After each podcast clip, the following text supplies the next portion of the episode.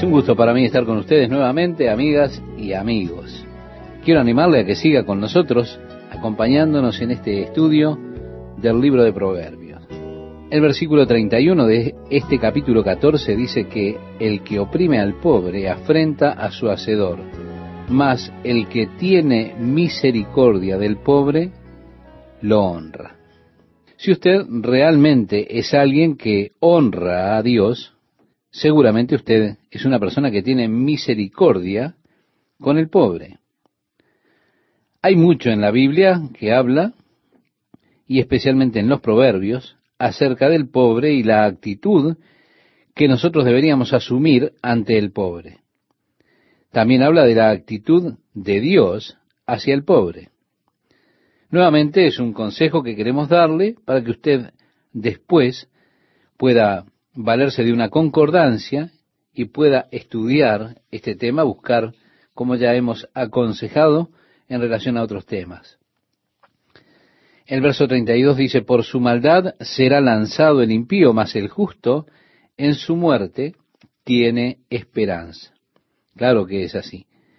Tenemos una esperanza viva y esta esperanza viva es por la resurrección de Jesucristo. El versículo 33 nos dice, en el corazón del prudente reposa la sabiduría, pero no es conocida en medio de los necios.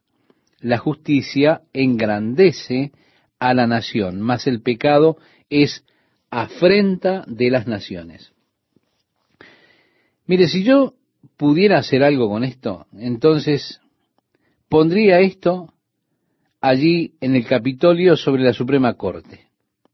Es más, lo pondría por toda la ciudad, en cada organismo estatal, pondría este lema, la justicia engrandece a la nación, mas el pecado es afrenta de las naciones. La historia de la nación de Israel, nosotros podemos leerla y estudiarla, no beneficiaremos con ella, y veremos que fue escrita toda para nuestro ejemplo. Dios puso allí todo como un ejemplo para nosotros, para que nosotros podamos aprender. Bien, ¿cuál es la lección que debemos aprender de la historia de la nación de Israel? Cuando ellos honraban y buscaban al Señor, Dios los bendecía, los prosperaba, ellos eran fuertes y sometían a sus enemigos y vivían con felicidad, con prosperidad, con paz. Ahora, cuando fuera que ellos se apartaban del Señor y se volvían tras los deseos de la carne, para vivir según los placeres de la carne, entonces ellos eran sometidos por sus enemigos. Ellos llegaron a estar en esclavitud y fueron grandemente destruidos. Oh, cuán importante es que una nación se establezca sobre la base de la justicia, porque la justicia engrandece a la nación. La benevolencia del rey es para con el servidor entendido, mas su enojo contra el que lo avergüenza, dice el versículo 35. Me gusta mucho también esto que dice a continuación, la blanda respuesta quita la ira, mas la palabra áspera hace subir el furor. ¿Cuántas veces una persona viene furiosa y usted tiene una respuesta suave y eso le quita el enojo. Deberíamos orar, oh Dios, ayúdanos a responder a las personas con respuestas suaves en lugar de hacerlo con palabras ásperas, que lo único que pueden lograr es agitar más toda la escena.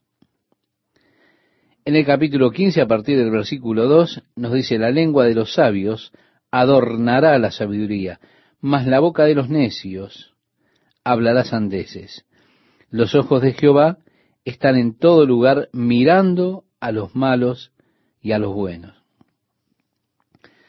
La Biblia dice que todo está abierto, descubierto delante de Dios. Los ojos del Señor están en todos lados. Usted no puede esconderse de Dios. Es necio pensar que usted podría esconderse de Dios, esconder cualquier acción de los ojos de Dios. Pienso que nosotros necesitamos tener una conciencia mayor de esto. Que podamos decir, tú eres Dios que ve todas las cosas. Deberíamos saber que nosotros no podemos esconder nada de Dios, porque los ojos del Señor están contemplándolo todo. Usted dirá, yo pienso que Dios es demasiado santo como para contemplar el mal, considerar el mal. No, Dios no puede considerar el mal. La palabra considerar es una implicación. Considerar con favor o, condenándolo. Él no puede hacer eso, pero seguramente que Él lo ve. Él no es ciego. Los ojos de Jehová están en todo lugar, mirando a los malos y a los buenos. La lengua apacible es árbol de vida, nos dice el versículo 4, mas la perversidad de ella es quebrantamiento de espíritu.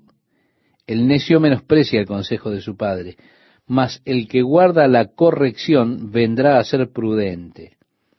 En la casa del justo hay gran provisión, pero turbación en las ganancias del impío. La boca de los sabios esparce sabiduría, no así el corazón de los necios. El sacrificio de los impíos es abominación a Jehová, mas la oración de los rectos es su gozo. Vemos, tenemos aquí otra cosa que es abominación al Señor, y eso es el sacrificio de los impíos. Es que Dios no está interesado en ningún sacrificio que pueda hacer el impío para ofrecérselo a Él. Yo creo que es una tragedia. Cuando la iglesia va hacia el público para recaudar fondos y solicita fondo de las personas impías, aceptando así el regalo de personas impías, porque la Biblia dice que es abominación al Señor el sacrificio de los impíos. Dios no necesita eso. Él no se preocupa por algo así.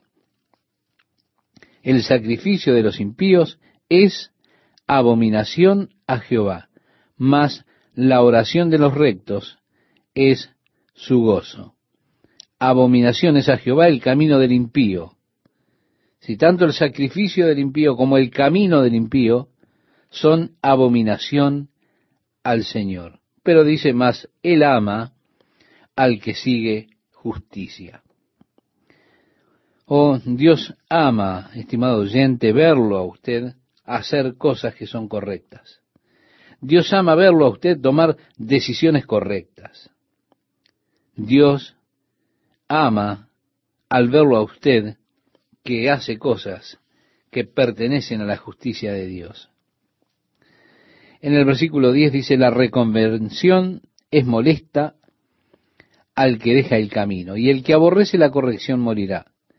El Seol y el Abadón están delante de Jehová, cuanto más los corazones de los hombres. En otras palabras, aquí la cosa regresa también a Dios. Los ojos de Jehová están en todo lugar mirando a los malos y los buenos. El Seol y el Abadón están delante de Jehová.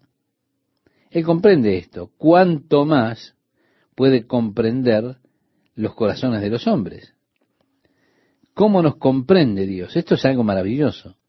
El hecho de que comprendiéndonos como Él lo hace, a pesar de todo eso, aún así, Él nos ama.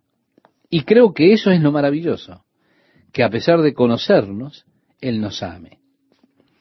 El versículo 12 nos dice, todos los días del afligido son difíciles, mas el de corazón contento tiene un banquete continuo.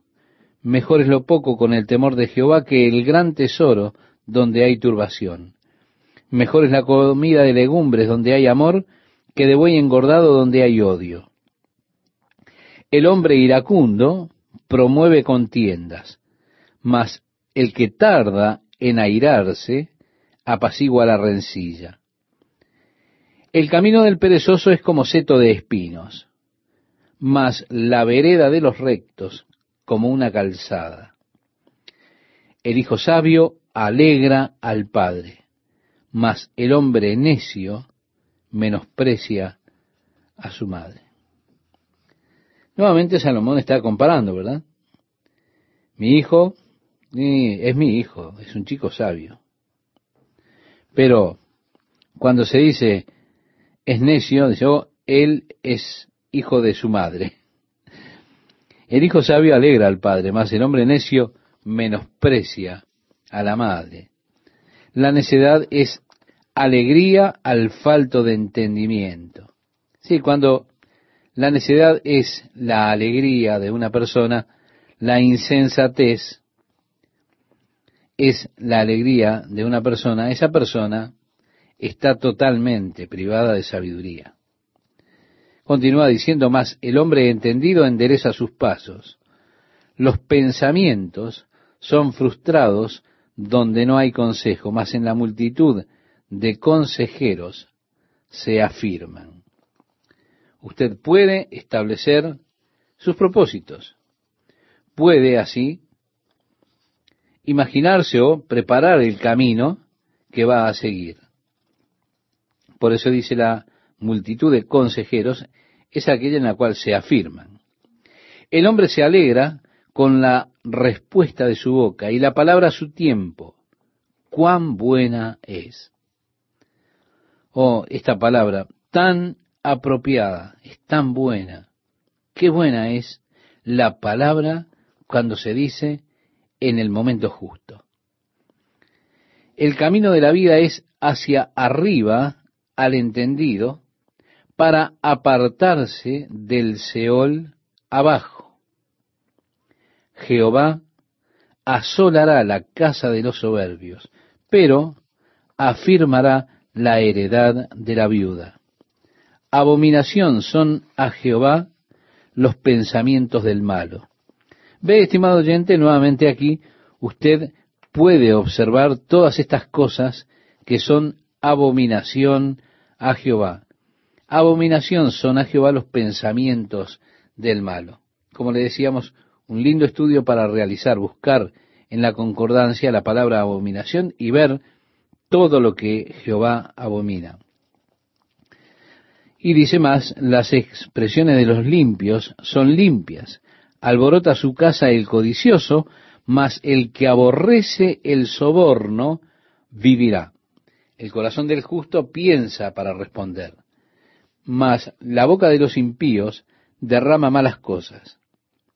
Jehová está lejos de los impíos, pero él oye la oración de los justos. La luz de los ojos alegra el corazón, y la buena nueva conforta los huesos. El oído que escucha las amonestaciones de la vida, entre los sabios morará. El que tiene en poco la disciplina, menosprecia su alma, mas el que escucha la corrección, tiene entendimiento.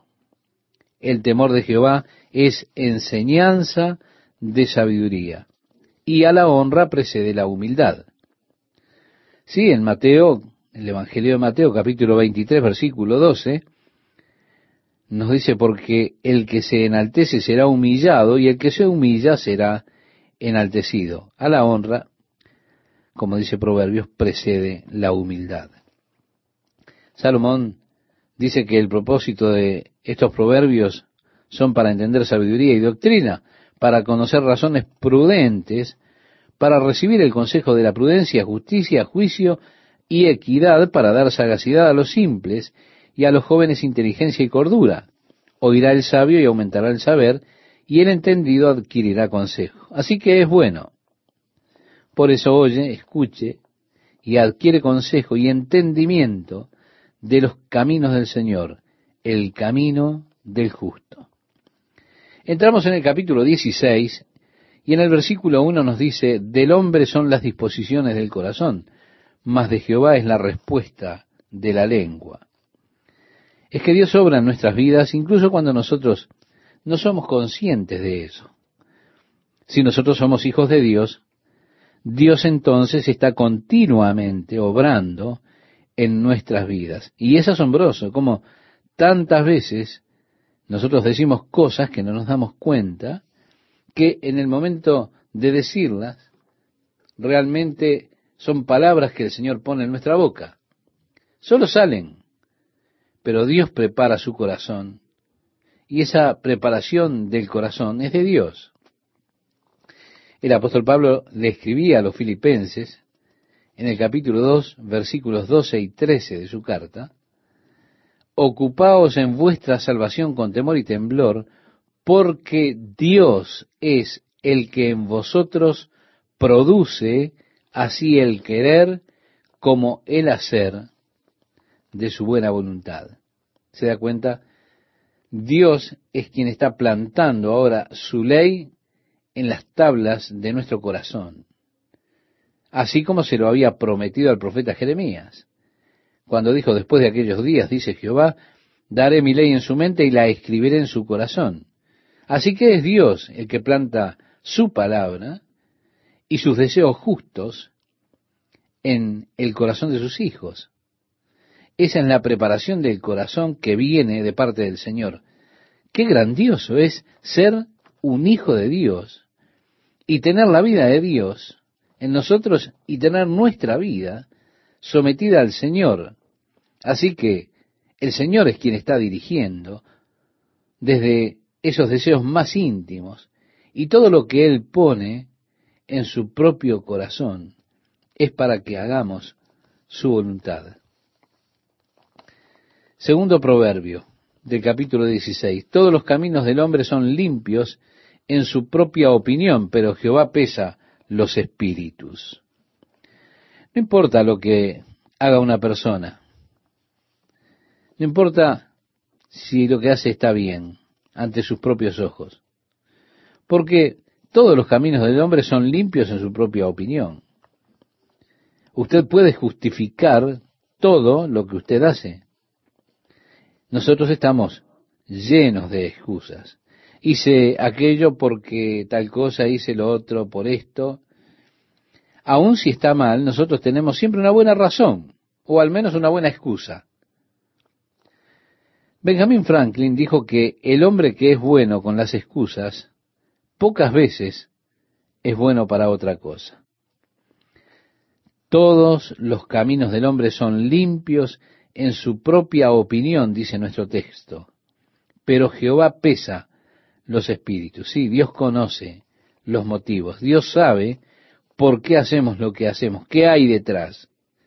Y eso es lo realmente importante. El versículo 3 dice, encomienda a Jehová tus obras y tus pensamientos serán afirmados.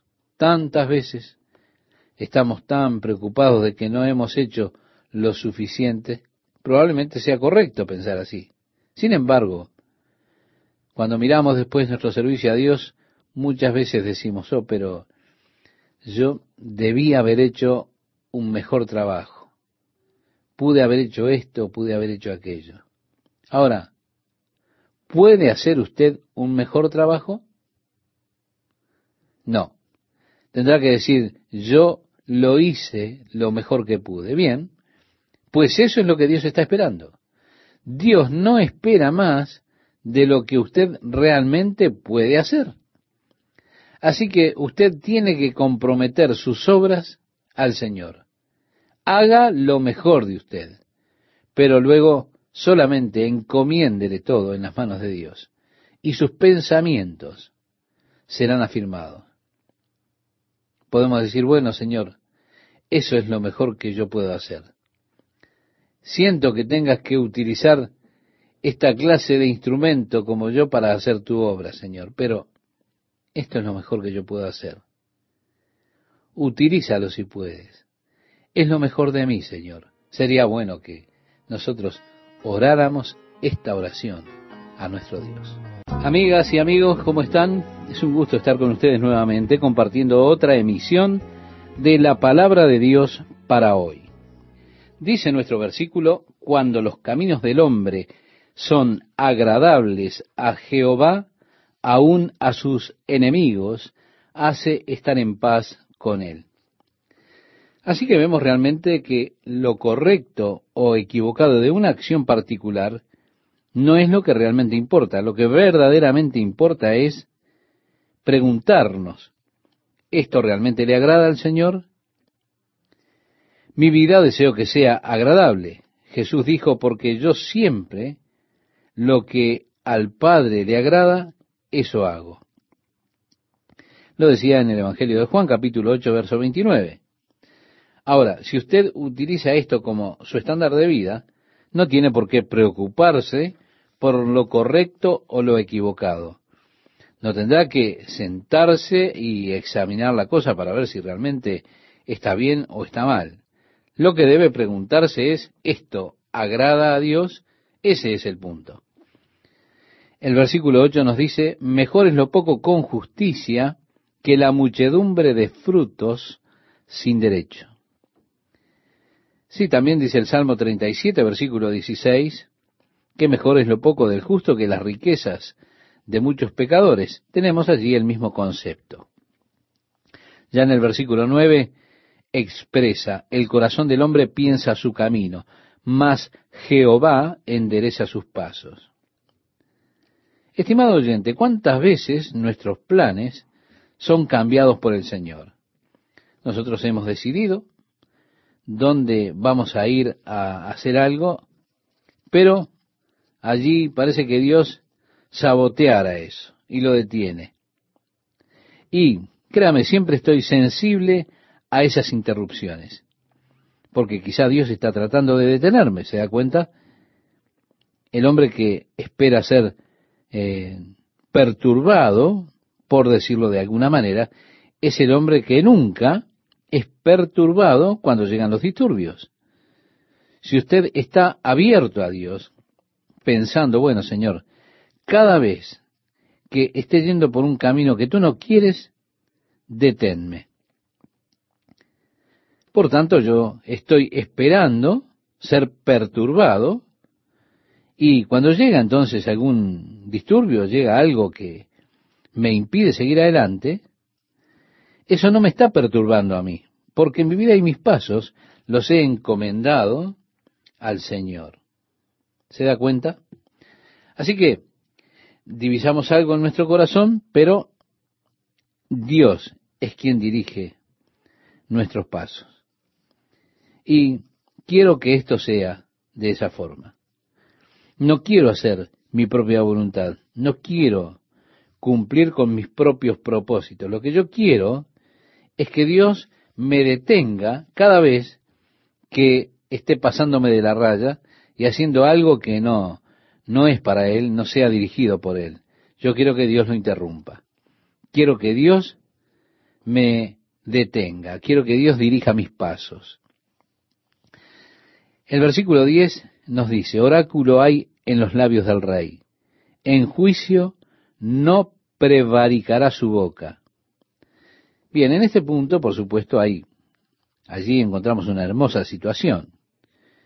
Cuando el rey es un rey piadoso, y es Dios que dirige su boca, sus labios serán dirigidos por Dios, Dios colocará las palabras, las frases en sus labios, y así su boca no ha de transgredir la ley de Dios, y él ha de ser fiel en su juicio, porque es Dios que lo está dirigiendo. Peso y balanzas justas son de Jehová. Obra suya son todas las pesas de la bolsa.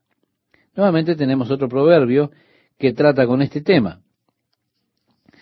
Todo su comercio fue hecho con las balanzas equilibradas, podríamos decir. Así que ellos tendrán esas pequeñas bolsas con las pesas y los comerciantes deshonestos tenían dos bolsas de pesas. Si usted recuerda, lo hemos comentado ya. Uno con el que compraban. Y eso entonces hacía que usted comprara y pesaba con las pesas eh, que eran más pesadas y así le daban más cantidad y usted pagaba por más cantidad. Ahora, cuando usted vendía, ponía las pesas más pequeñas más livianas, por decir de alguna manera, y en lugar de estar vendiendo un kilo, usted tenía pesas que pesaban 750 gramos. El que llevaba, llevaba por un kilo, pero usted le estaba dando con pesas que eran 750 gramos.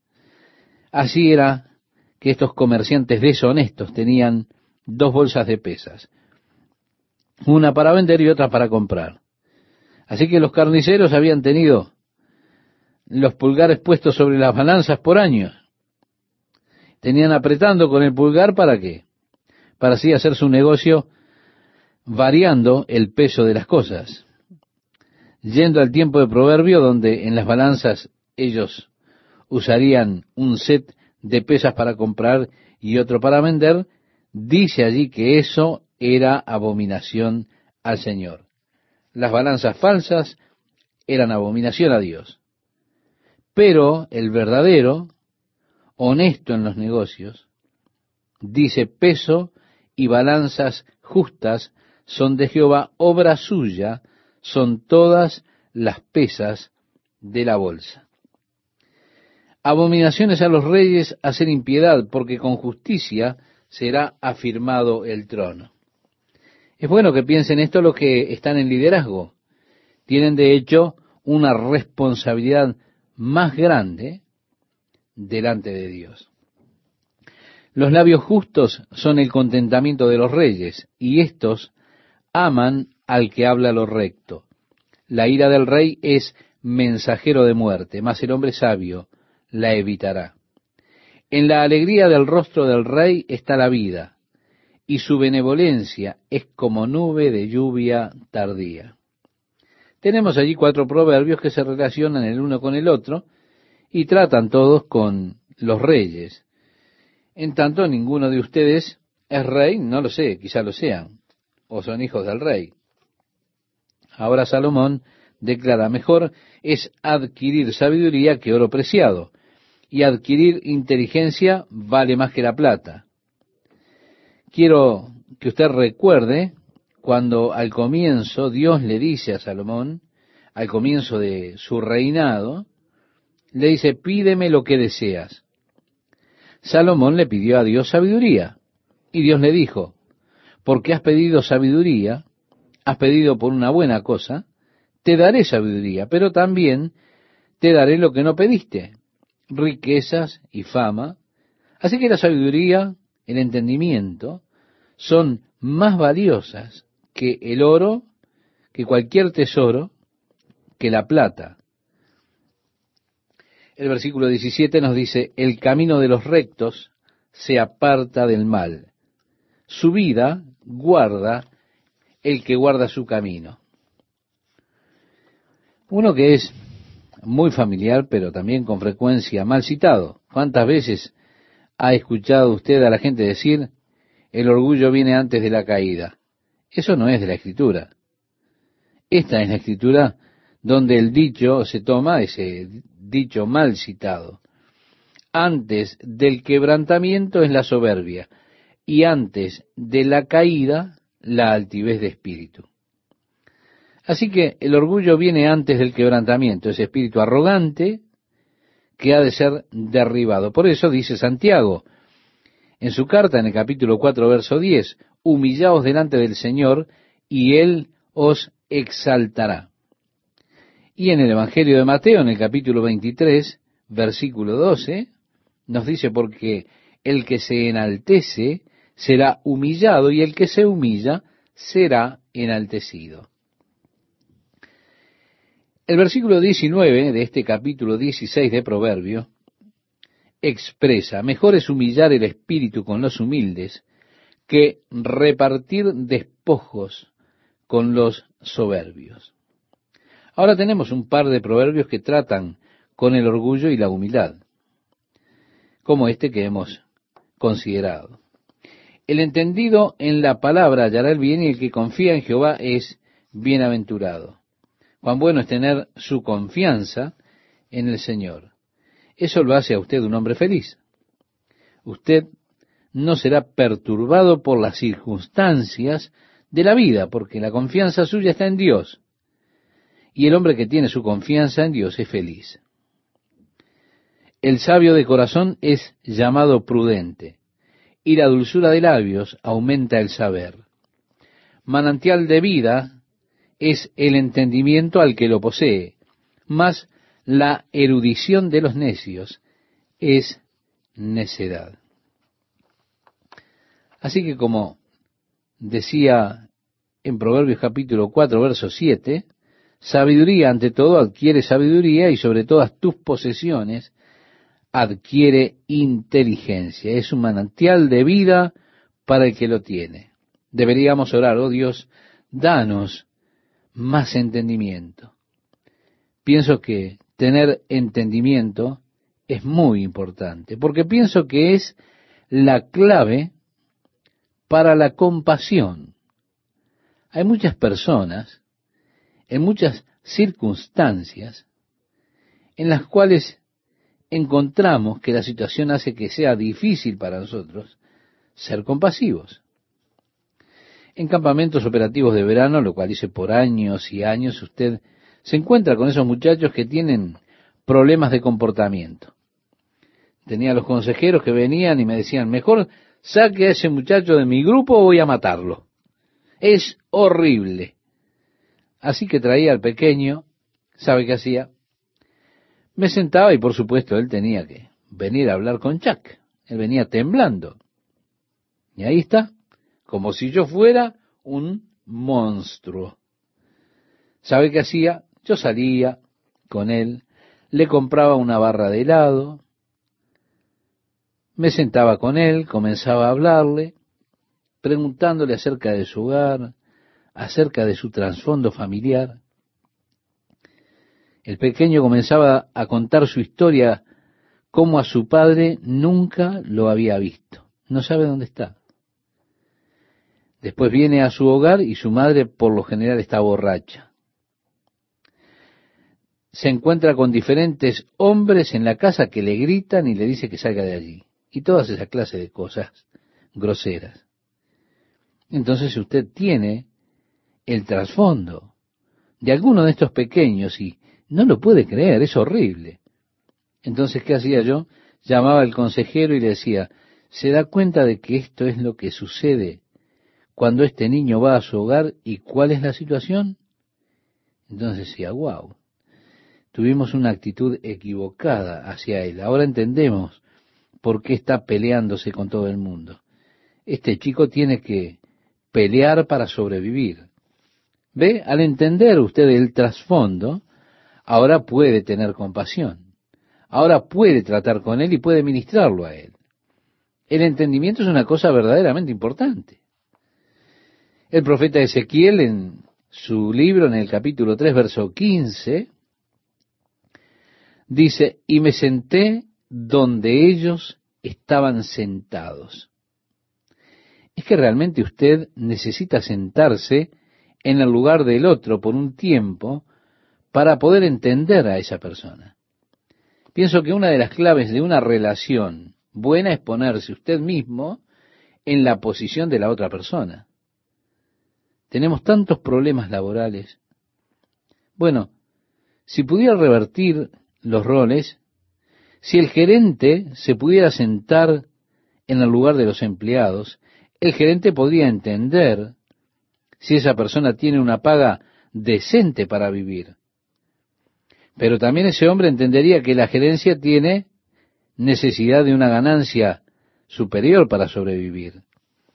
Si una esposa puede sentarse en el lugar de su marido, y si un esposo puede sentarse donde su esposa se sienta, por decirlo de alguna forma, ¿cuántos problemas se resolverían? Cuando viene a casa de noche, el marido todo agotado por las presiones, las discusiones que ha tenido todo el día, se sienta y simplemente quiere ver televisión, sintonizarla por un rato, y él no es muy comunicativo con su esposa, bien, si ella solamente pudiera entender las presiones, los problemas que ha tenido. Lo mismo si él pudiese sentarse con los niños todo el día y ser comunicativo con ellos, entendería la necesidad de su esposa de comunicarse en un nivel diferente cuando él llega al hogar. Sí, Ezequiel dijo, me senté en donde ellos estaban sentados. Entendimiento, entendimiento de la posición de la otra persona. Es muy importante, estimado oyente. Es muy importante realmente para poder tener compasión, para poder sentir amor verdadero. Bien dice manantial de vida es al que lo posee. Oh Dios, que podamos tener mejor entendimiento. El versículo 23 dice, el corazón del sabio hace prudente su boca y añade gracia a sus labios.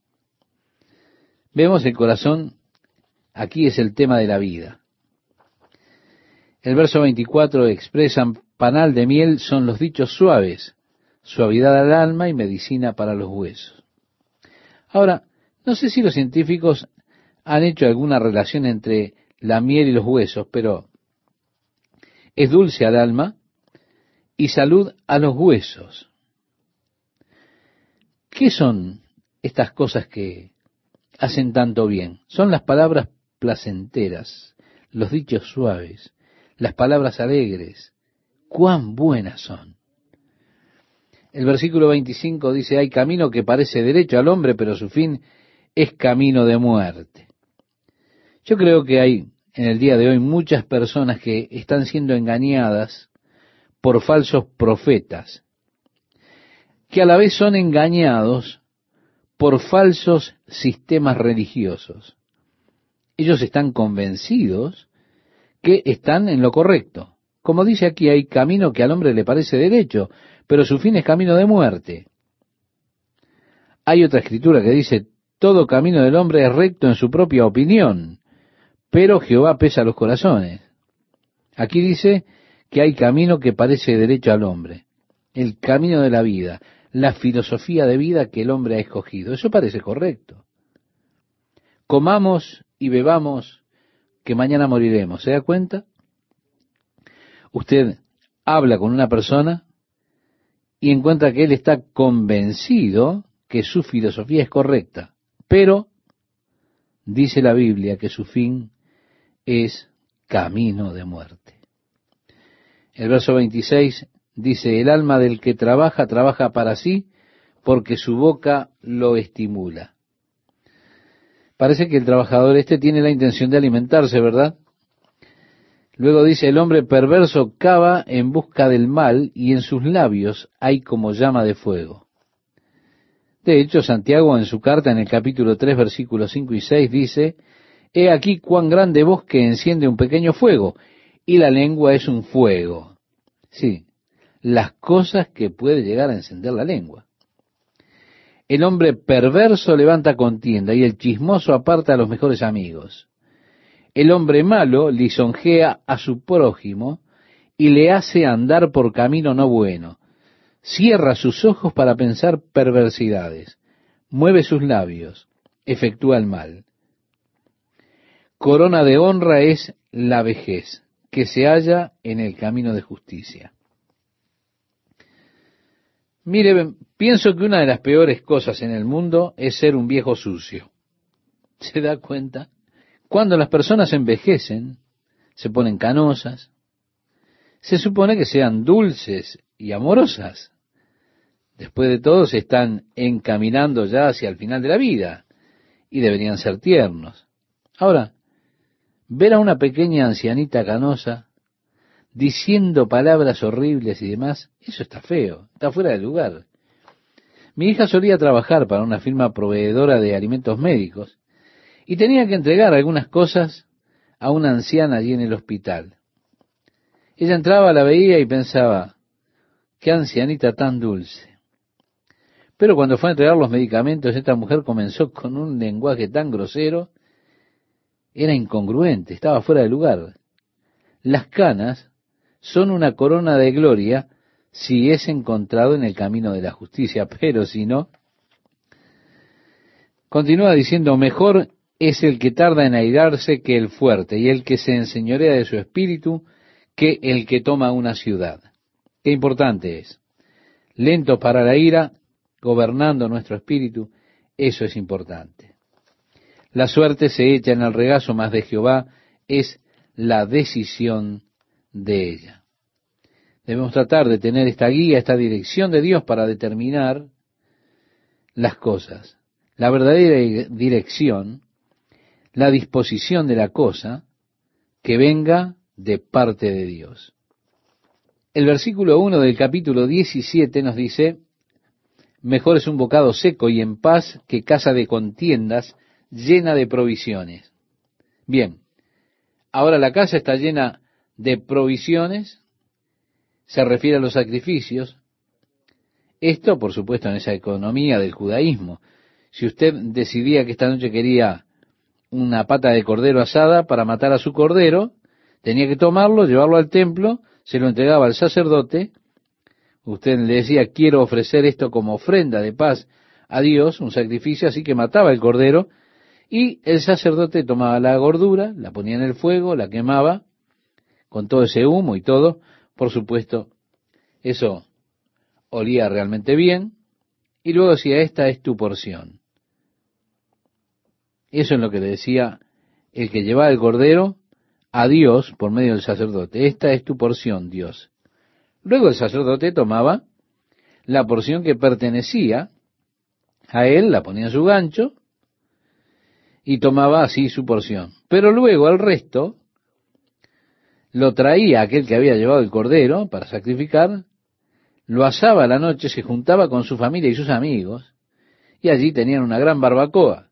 Así que la casa estaba llena de sacrificios, se refería a la casa llena de comida, lo que en aquellos días, quizá también como ahora, era una exquisitez. Bien dice aquí, mejor es un bocado seco y en paz que casa de contiendas llena de provisiones. ¿Qué tal amigas, amigos? ¿Cómo están? Nuevamente con una emisión de la palabra de Dios para hoy, referida al libro de Proverbios. Y quiero invitarle a que usted siga con nosotros en este apasionante estudio de este libro que nos traerá sabiduría y entendimiento de parte de Dios. Si ya encontró el pasaje que citamos, le invito a que me acompañe en la lectura que nos dice, mejor es un bocado seco y en paz que casa de contiendas llena de provisiones el siervo prudente se enseñoreará del hijo que deshonra, y con los hermanos compartirá la herencia, el crisol para la plata y la hornaza para el oro, pero Jehová prueba los corazones. La Biblia, estimado oyente, habla acerca de Dios y que Él prueba nuestras obras. Él ha de probar nuestras obras por fuego la prueba de nuestras obras realmente será cuando lleguemos al final. Y no será tanto lo que hayamos hecho, sino el motivo que se escondía detrás de lo que hicimos. La Biblia dice que todas nuestras obras serán probadas para ver de qué clase son. Sí, serán probadas por fuego. Y por aquellas obras que permanezcan luego de la prueba de fuego, hemos de ser recompensados por ellas. Pero muchas de las obras que hacemos son como la madera, como el heno, la hojarasca, que se consumen con las llamas. Yo realmente no las hice, algunas de ellas, con un motivo puro.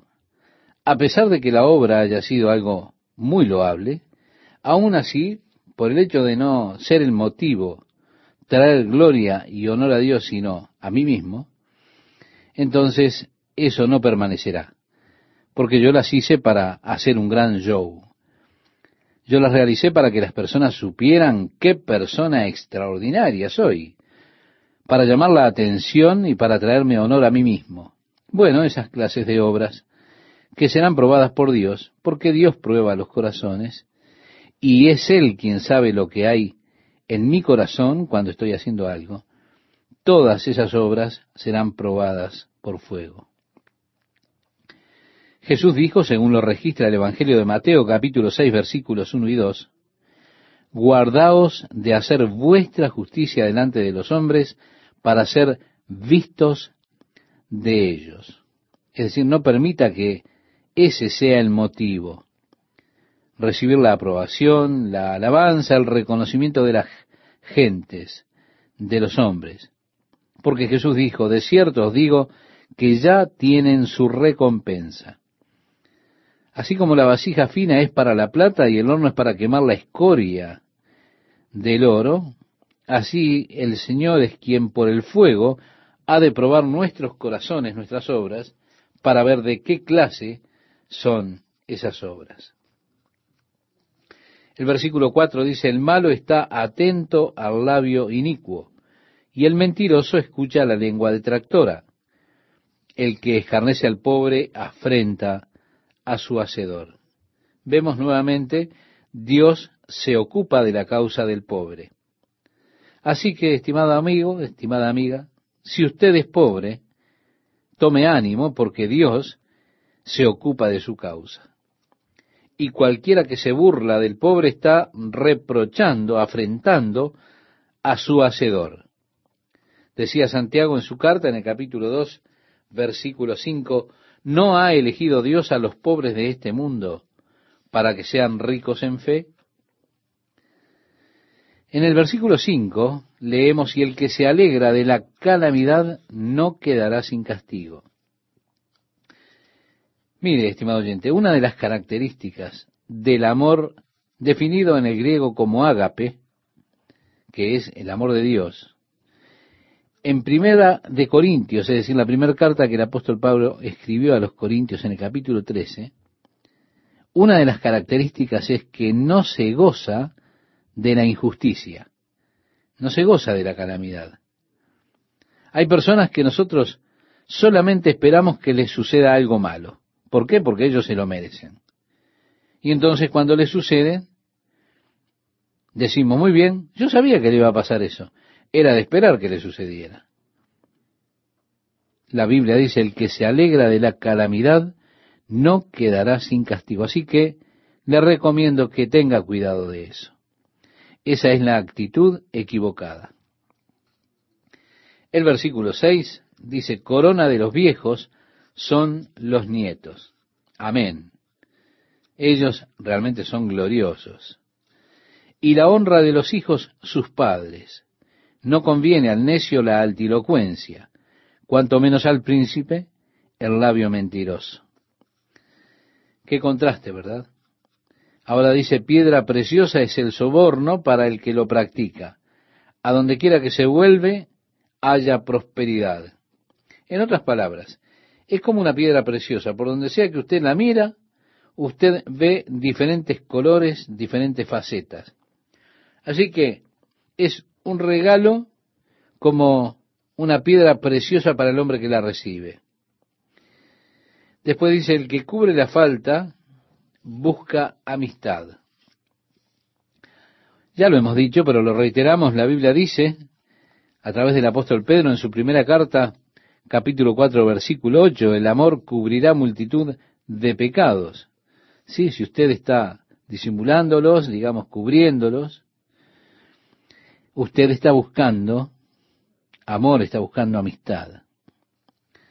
Mas el que la divulga, dice nuestro pasaje, aparta al amigo. La reprensión aprovecha al entendido más que cien azotes al necio. Es interesante cómo al criar un niño, usted descubre la diversidad de personalidades, inclusive en sus propios hijos. Usted aprende que hay cierta clase de castigos que funcionan para un niño, pero no funcionan para el otro. Con algunos basta solamente una palabra de desaprobación y ellos ya se quedan allí devastados. Con otros, usted puede hablarle fuerte y eso ni los mueve. La reprensión aprovecha, han entendido, más que cien azotes al necio. El rebelde no busca sino el mal, y en mensajero cruel será enviado contra él. Mejor es encontrarse con una osa a la cual han robado sus cachorros, que con un fatuo en su necedad. Bueno, mire, esto pienso que es muy interesante, porque yo no quisiera encontrarme con una osa a quien le han robado sus cachorros pero tampoco quiero conocer a un necio en su necedad. El verso 13 dice, el que da mal por bien, no se apartará el mal de su casa. Este es totalmente un proverbio y es una advertencia total. El que da mal por bien, no se apartará el mal de su casa. Para tenerlo presente cada instante. El que comienza la discordia es como quien suelta las aguas. Deja pues la contienda antes que se enrede. Si una vez que usted deja correr el agua, es tremendamente difícil detenerla. Por lo tanto, será bueno que usted se aleje de la contienda. El que justifica al impío y el que condena al justo, ambos son igualmente abominación a Jehová. Hay de los que a lo malo dicen bueno y a lo bueno malo, decía Isaías en su libro en el capítulo 5, versículo 20. ¿Por qué? Porque es abominación a Jehová. Volviendo a nuestro pasaje de Proverbios capítulo 17, verso 16, nos dice, ¿de qué sirve el precio en la mano del necio para comprar sabiduría no teniendo entendimiento? En a mí me gusta mucho este que viene ahora. En todo tiempo ama el amigo y es como un hermano en tiempo de angustia. Un amigo. Sí, un amigo. Un amigo ama en todo tiempo un hermano era nacido para ese tiempo de angustia. Esa es la realidad que presenta aquí la Biblia. El hombre falto de entendimiento presta fianzas y sale por fiador en presencia de su amigo. Realmente advierte acerca de esto de salir de garantía para alguien más. Evidentemente, él se quemó muchas veces con esto. Es una buena advertencia. El que ama la disputa ama la transgresión, y el que abre demasiado la puerta busca su ruina. El perverso de corazón nunca hallará el bien, y el que revuelve con su lengua caerá en el mal. El que engendra al insensato, para su tristeza lo engendra, y el padre del necio no se alegrará. Qué pregunta para hacernos, ¿verdad? ¿No sería trágico tener un hijo necio? porque dice que el que engendra a un necio lo hace para su propia pena. Es decir, el padre del necio no tendrá alegría, no tendrá gozo.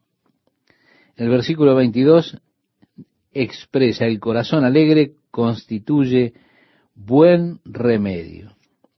Sí, más y más ellos están aprendiendo qué saludable es estar feliz, tener un corazón alegre cuando usted se alimenta de risas, cuando eso es lo que produce, ¿sabe lo que pasa? Produce los jugos correctos que realmente le ayudan a digerir bien su comida. Un corazón alegre es tan bueno para usted como la mejor medicina. La relación que hay entre nuestras actitudes y nuestro bienestar físico es maravillosa. Cómo esas glándulas producen los diversos químicos dentro de nuestro sistema los buenos químicos que se transforman en gozo y alegría. Los otros químicos que son producidos por el miedo, el enojo, la amargura, lo que fuera, esos destruyen a la persona, lo destruyen a usted. Así que sin saber todas esas capacidades de las glándulas pituitaria y lo demás, Salomón hace aquí una observación de que un corazón alegre es como medicina, es un buen remedio. El corazón alegre constituye buen remedio, mas el espíritu triste seca los huesos. El impío toma soborno del seno para pervertir las sendas de la justicia. En el rostro del entendido aparece la sabiduría, mas los ojos del necio vagan hasta el extremo de la tierra. Sí, el primero está delante de usted. El otro está siempre mirando hasta el fin de la tierra. El hijo necio es pesadumbre de su padre y amargura a la que lo dio a luz. Ciertamente no es bueno condenar al justo ni herir a los nobles que hacen lo recto. El que ahorra sus palabras tiene sabiduría. De espíritu prudente es el hombre entendido el que ahorra sus palabras tiene sabiduría. Uno se pregunta, ¿cómo es esto? Había un viejo búho que vivía en un roble. Cuanto más él vio, menos habló. cuanto menos habló, más escuchó.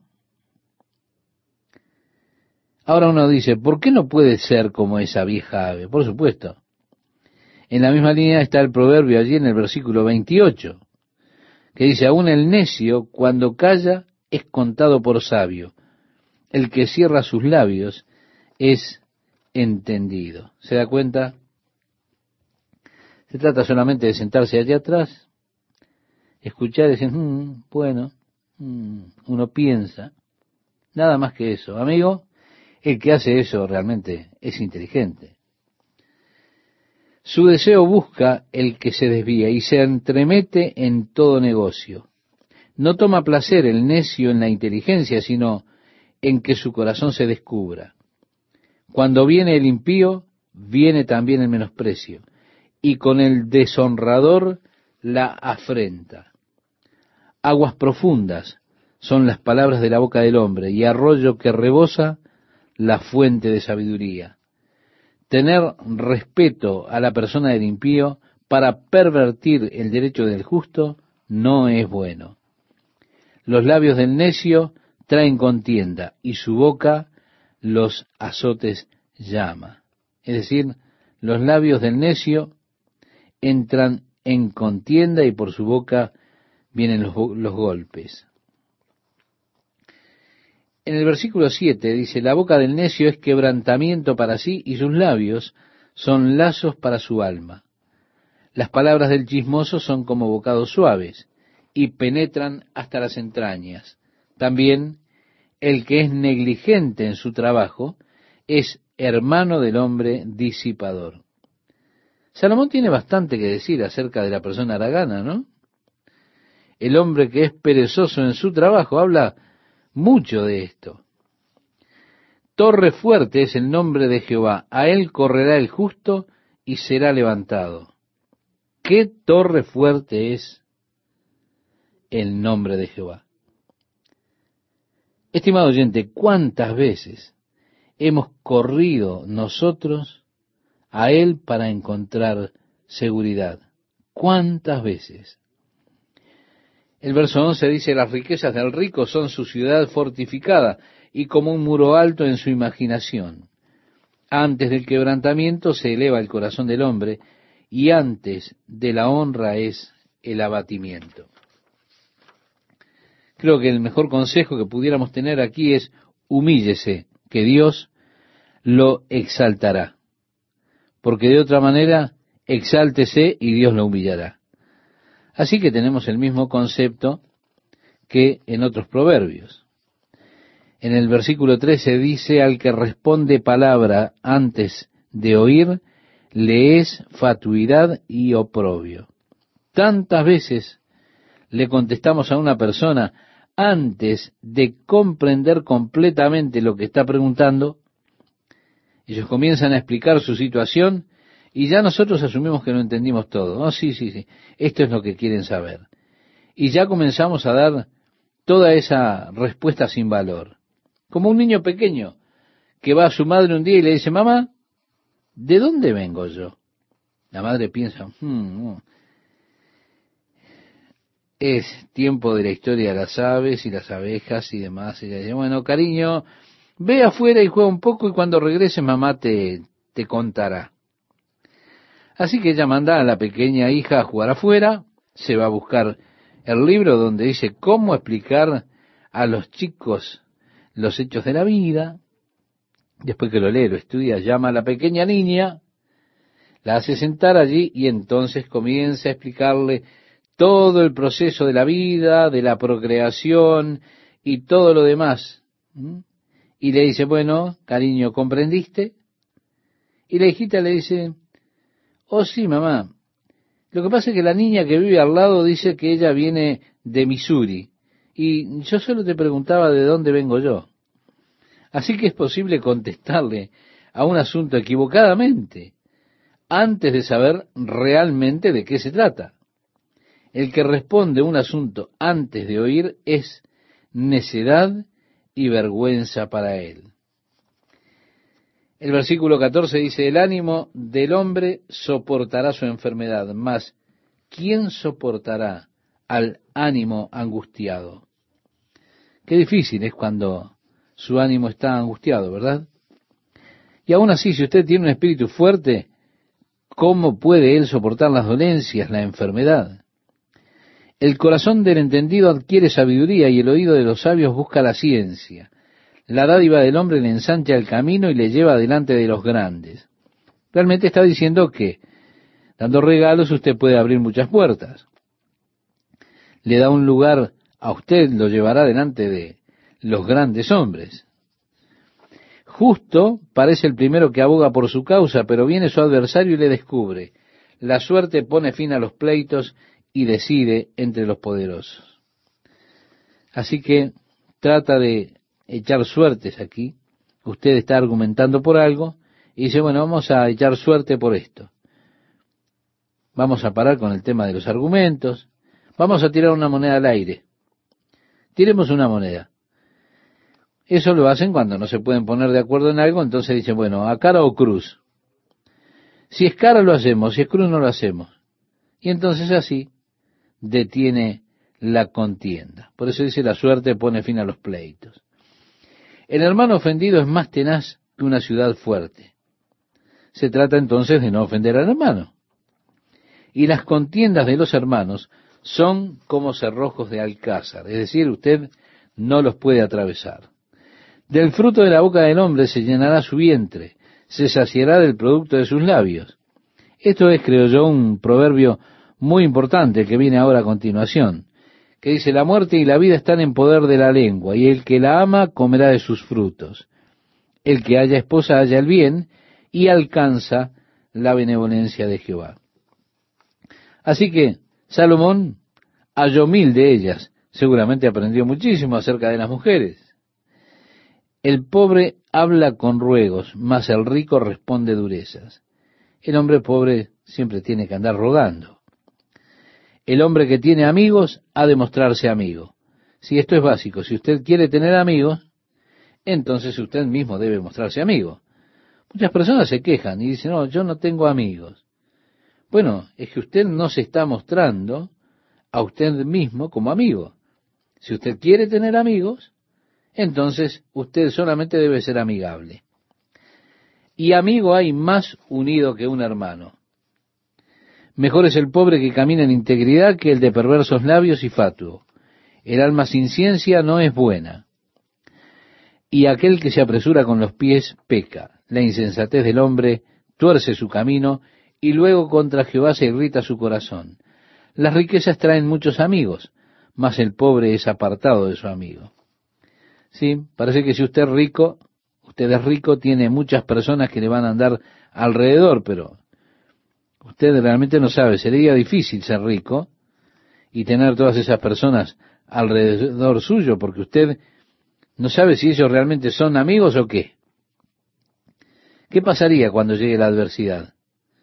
Usted tiene todas esas personas allí alrededor suyo, pero personas que no saben realmente por qué están allí. ¿Qué es lo que quieren realmente? Porque soy rico, tú andas alrededor pero ¿realmente me quieres? Así que ellos se encuentran también en una situación difícil. Continúa diciendo el testigo falso no quedará sin castigo y el que habla mentiras no escapará. Muchos buscan el favor del generoso y cada uno es amigo del hombre que da. Todos los hermanos del pobre le aborrecen, cuanto más sus amigos se alejarán de él. Buscará la palabra y no la hallará. Sí, el hombre pobre, ese es el tema. Y culminamos diciendo el que posee entendimiento ama su alma, el que guarda la inteligencia hallará el bien, el testigo falso no quedará sin castigo, y el que habla mentira perecerá. Ya vimos un poco de esto en el versículo 5, pero luego la última parte aparece como un poco diferente. No escapará. Es algo muy similar a lo que dice en el versículo 5. ¿Qué tal amigos? Les invito a que me acompañen a leer este versículo 10, que dice, no conviene al necio el deleite, cuanto menos al siervo ser señor de los príncipes. Sí, la peor cosa en el mundo que podemos hacer con algunas personas es darle algo de poder. ¿Por qué? Porque ellos no sabrán cómo manejarlo y lo único que podrán hacer son desastres. La cordura del hombre detiene su furor y su honra es pasar por alto la ofensa, nos dice el versículo 11. Mucho mejor es decir, bueno, dejemos pasar esto y hacer caso omiso de las transgresiones. El verso 12 nos dice, como rugido de cachorro de león es la ira del rey, y su favor como el rocío sobre la hierba. Dolores para su padre, el hijo necio, y gotera continua las contiendas de la mujer. Estimado oyente, yo no sé si usted ha tenido alguna vez algún grifo que gotea. Y usted a la noche está tratando de dormir, pero usted siente a cada rato pop, pop, pop. Bueno, entonces entiende lo que dice gotera continua las contiendas de la mujer. Continúa expresando la casa y las riquezas son herencia de los padres, mas de Jehová la mujer prudente. ¿No está bueno eso? El que encuentra esposa encuentra algo bueno. Sí, una mujer prudente en el Señor. Dios realmente ha sido bueno con nosotros. El verso 15 habla acerca de la pereza en principio. Dice que hace caer en profundo sueño y el alma negligente padecerá hambre. El que guarda el mandamiento guarda su alma, mas el que menosprecia sus caminos morirá. A Jehová presta el que da al pobre, y el bien que ha hecho se lo volverá a pagar. Bien, aquí hay algo interesante. Como le dije, ya varias veces Dios asume la causa del pobre. Si usted tiene misericordia de los pobres y les da, Dios será quien le pagará. En otras palabras, es como prestarle a Dios, darle al pobre. Así es como ocupa la causa, se ocupa Dios de esta causa. Dios dice, yo daré el pago. Es que usted le está prestando al Señor. Y a mí me gusta prestarle al Señor. Ahora, usted quizá dice, ¿cómo puedo hacer eso? ¿Cómo puedo prestarle al Señor? Bueno, lo hará dándole a los pobres. Así usted estará prestándole al Señor y el Señor ha de restituírselo. Y yo le invito a que usted intente esto y verá cómo Dios cumple su parte. El versículo 18 dice, castiga a tu hijo en tanto que hay esperanza, mas no se apresure tu alma para destruirlo. Los niños aprenden rápidamente a comenzar a llorar al minuto que usted los mira. ¿Para qué? Para que usted no les pegue, no los golpee tan duro, no les dé una palmada muy larga, muy fuerte, lo que sea. Aun cuando usted los pierda porque ellos están condicionados por esto. Así que, adelante, denle una palmada a su hijo mientras haya esperanza. No se preocupe por su llanto, que eso quizá lo corrija sin duda lo corregirá. Por supuesto, la Biblia no aboga por el abusador del menor, el que se abusa en el castigo y hace lo que no tiene que hacer. Pienso que necesitamos ser muy cuidadosos en cuanto a este tema del castigo a un niño.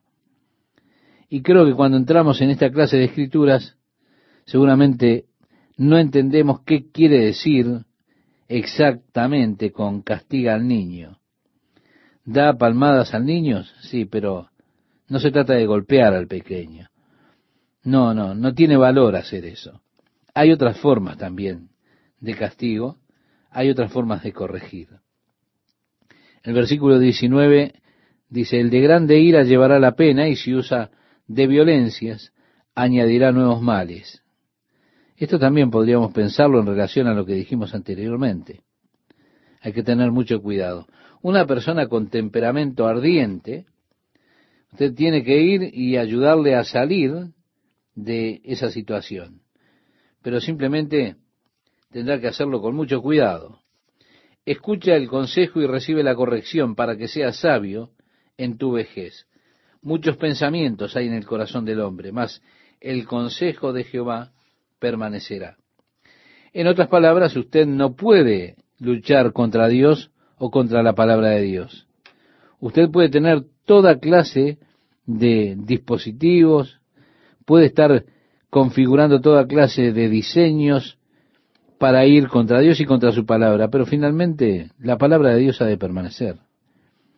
Hay un antiguo dicho griego que dice, los dados de los dioses están cargados. Esto es muy conocido, muy popular por estas regiones. Eso significa que usted no puede ir contra la palabra de Dios y ganarle.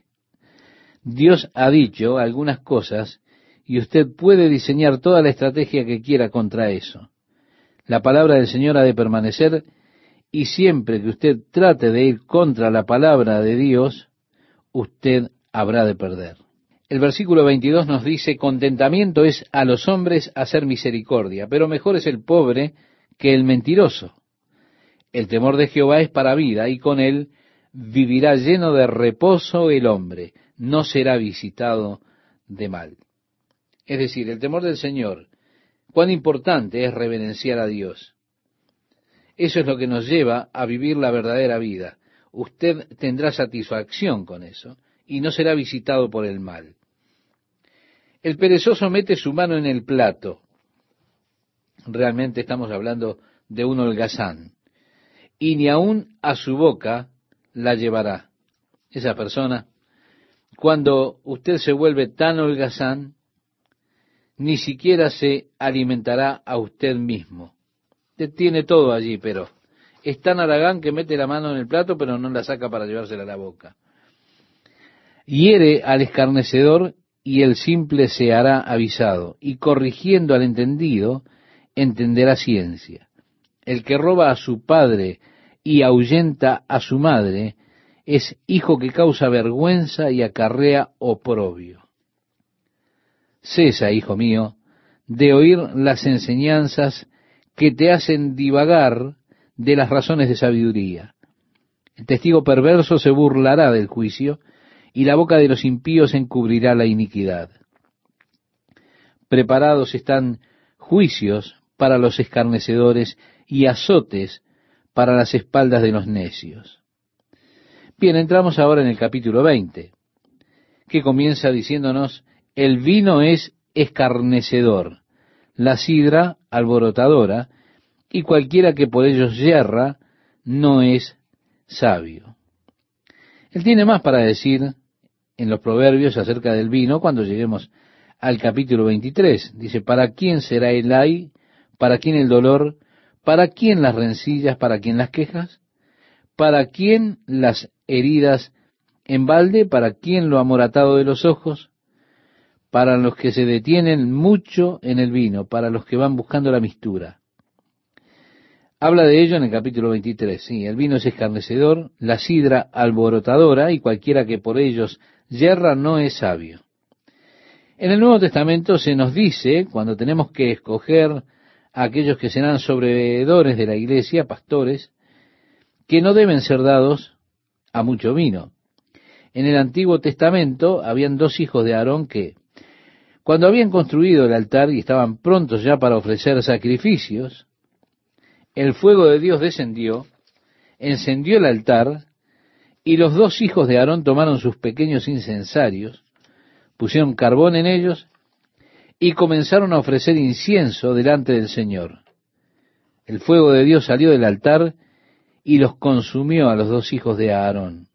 Cuando ocurrió esto, el Señor le dijo a Moisés, habla a Aarón y a sus hijos y dile que no deben beber vino cuando vengan a ofrecer sacrificios delante de mí, porque Dios no quiere sacrificio con ninguna clase de falsa estimulación. Ese es el tema. Así que hay personas que hoy sienten libertad para beber vino y nuevamente es algo en lo que usted sabe, usted dice, bueno, Jesús convirtió el agua en vino y todas esa clase de cosas y bueno, piensan en todo esto. Pero aún así sigue diciendo aquí que el vino es escarnecedor. Creo que lo mejor es que usted no tome. La cosa es nuevamente, no está bien, está mal, es agradable, es lo que Dios quiere. La cosa es que el vino es escarnecedor. Y cualquiera que por ellos yerra, no es sabio. El apóstol Pablo dijo, escribiéndole a la iglesia en Corinto, en el capítulo 6, verso 12 de su primera carta, mas yo no me dejaré dominar de ninguna. Es decir, todas las cosas me son lícitas, mas no todo conviene. Él dijo, mas yo no me dejaré dominar de ninguna. Esto afecta mi juicio absolutamente, afecta mis atributos, entonces yo soy traído bajo la influencia, bajo el poder de esas cosas.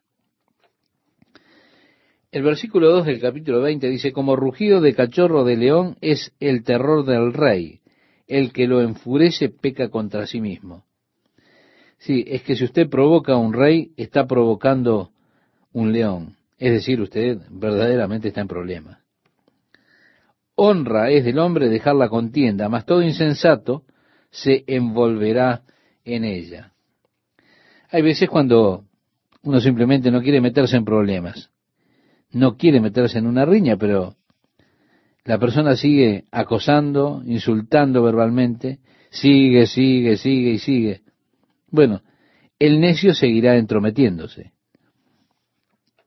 Nosotros teníamos un perro de raza setter inglés llamado Duque. Es la clase de perro con el que todo muchacho debería crecer, porque es una mascota ideal para los niños, por supuesto. No teníamos leyes de uso de la correa en aquellos días, y en todos lados donde iba, Duque allí estaba conmigo. Yo subía en bicicleta, salía a pasear, él iba a mi lado, iba a la escuela y armaba el peor descalabro que se pueda imaginar en la escuela. ¿Por qué? Porque él iba a través de los pasillos buscándome y demás. Era un perro grande y podía saltar sus patas, las podía poner sobre mis hombros, me lamía la cara. Era un perro de niño, pero era un perro grande. Esos setter ingleses son perros muy independientes. Son el tipo de perro que respeta solamente a un solo dueño. En otras palabras, usted puede llamarlos, puede tratar con ellos, consentirlos, pero son muy independientes. No tienen nada que ver con usted, pero a su amo lo veneran. Duque era devoto mío. Yo era su amo y simplemente le silbaba y él venía. ¿Por qué? Porque era mi perro. Un verano fuimos a Bass Lake y llevamos a Duque con nosotros y él armó un lío bastante grande allí en el lago Bass. Una noche estábamos para cenar por supuesto, con el fuego allí del campamento y demás, teníamos la comida pronta, la cena puesta, y Duque miraba con ojos anhelantes nuestra comida. De repente salió y se puso a excavar en la tierra y sacó todo un atado de embutidos que él había robado de algún campamento por ahí. Había un pequeño perro terrier que estaba en el campamento junto al nuestro, y Duque, un perro grande y viejo, y allí estaba ese pequeño terrier, siempre estaba ladrando. Y cuando Duque recorría el lago, ese pequeño perrito le tiraba tarascones, le ladraba, él simplemente lo ignoraba, como si fuera un pequeño ratón, como diciéndole, sal de aquí, enano, y déjame en paz. Pero ese perrito se mantenía persistente. Y un buen día Duque estaba corriendo por el lago ese perrito estaba por ahí ladrando y tratando de morderlo, y evidentemente lo enloqueció. Duque se dio vuelta y tomó al perro en su boca y lo tiró al medio del lago. Por eso me recordó este proverbio. Honra es del hombre dejar la contienda, mas todo insensato se envolverá en ella hasta que esté en problemas, por supuesto.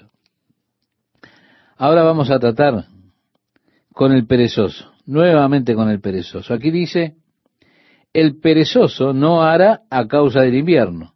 Claro, está demasiado frío para salir a arar la tierra hoy, así que me quedo en casa. Pedirá pues en la siega y no hallará. Como aguas profundas es el consejo en el corazón del hombre. Esto es hermoso. Mas el hombre entendido lo alcanzará un buen consejero estará capacitado para sacarlo de esa situación. Usted profundamente sabe la respuesta, sabe lo que está bien, sabe lo que debiera estar haciendo. Y un consejero realmente está allí para decirle qué hacer. Él está allí para ayudarle a entender a usted. Es como una fuente de aguas. Profundo dentro de usted, sabe básicamente lo que usted debería estar haciendo.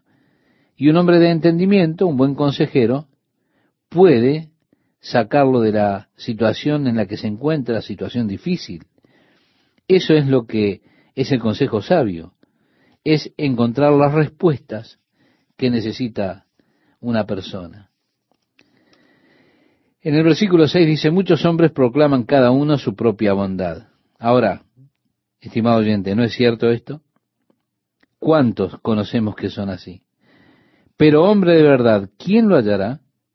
Camina en su integridad el justo. Sus hijos son dichosos después de él. El rey que se sienta en el trono de juicio, con su mirar, disipa todo mal. Sí, él está mirando allí alrededor, así que puede hacerlo. ¿Quién podrá decir, yo he limpiado mi corazón, limpio estoy de mi pecado? Qué buena pregunta para hacernos, ¿verdad? ¿Hay alguien que pueda decir eso? ¿Usted conoce alguno? Que diga, he limpiado mi corazón, estoy puro, estoy limpio eh, de mi pecado. ¿Quién lo puede decir? Es interesante para que nosotros nos preguntemos esto. Ahora, otra vez vamos a ver que aquí en Proverbios trata con el tema de las balanzas y las pesas. Pesa falsa y medida falsa, dice en el versículo 10. Como he dicho ya anteriormente, estaban aquellos que tenían pesas para comprar y pesas para vender. No vamos a volver sobre eso, simplemente que ambas cosas son abominación a Jehová. Usted comienza ahora con este versículo 11, donde dice, aún el muchacho es conocido por sus hechos, si su conducta fuere limpia y recta, es decir, usted comienza a ver aún esto en el niño, ya se empieza a manifestar en él. El oído que oye y el ojo que ve, ambas cosas igualmente ha hecho Jehová. No ames el sueño para que no te empobrezcas. Abre tus ojos y te saciarás de pan. Es decir, arriba, vamos, hay que trabajar. Esto es tan típico, ¿verdad?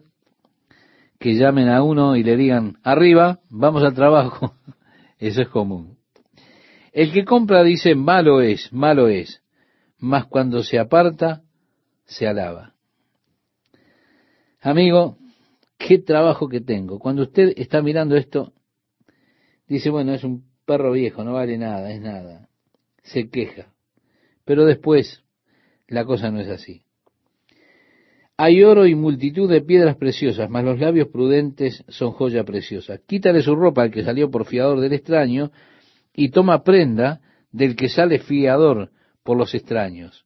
Sabroso es al hombre el pan de mentira, pero después su boca será llena de cascajo.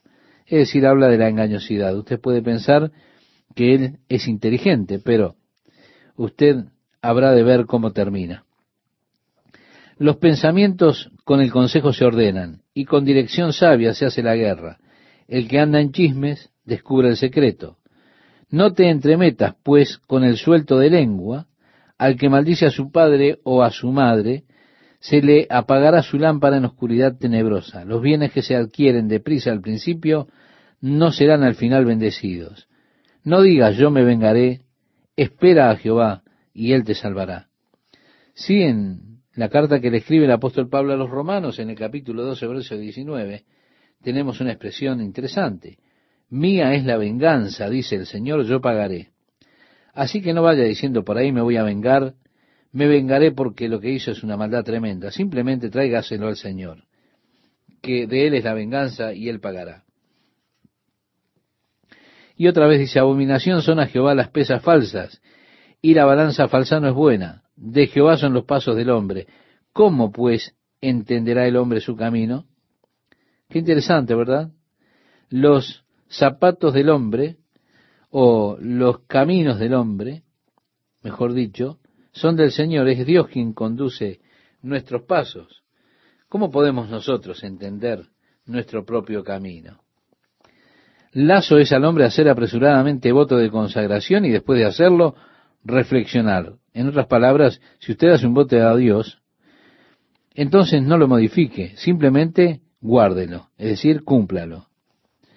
Luego habla del rey sabio, es decir, espíritu del hombre, la llama de Dios buscando dentro, y nos dice en el verso 28, misericordia y verdad guardan al rey y con clemencia se sustenta su trono, la gloria de los jóvenes es su fuerza y la hermosura de los ancianos es su vejez.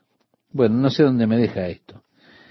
Los azotes que hieren son medicina para el malo y el castigo purifica el corazón. Estimado oyente, estamos considerando proverbios que son interesantes, pequeños trozos de instrucción y sabiduría para que un hombre sabio pueda tener cuidado de ellos y pueda alcanzar, pueda ganar verdadero conocimiento.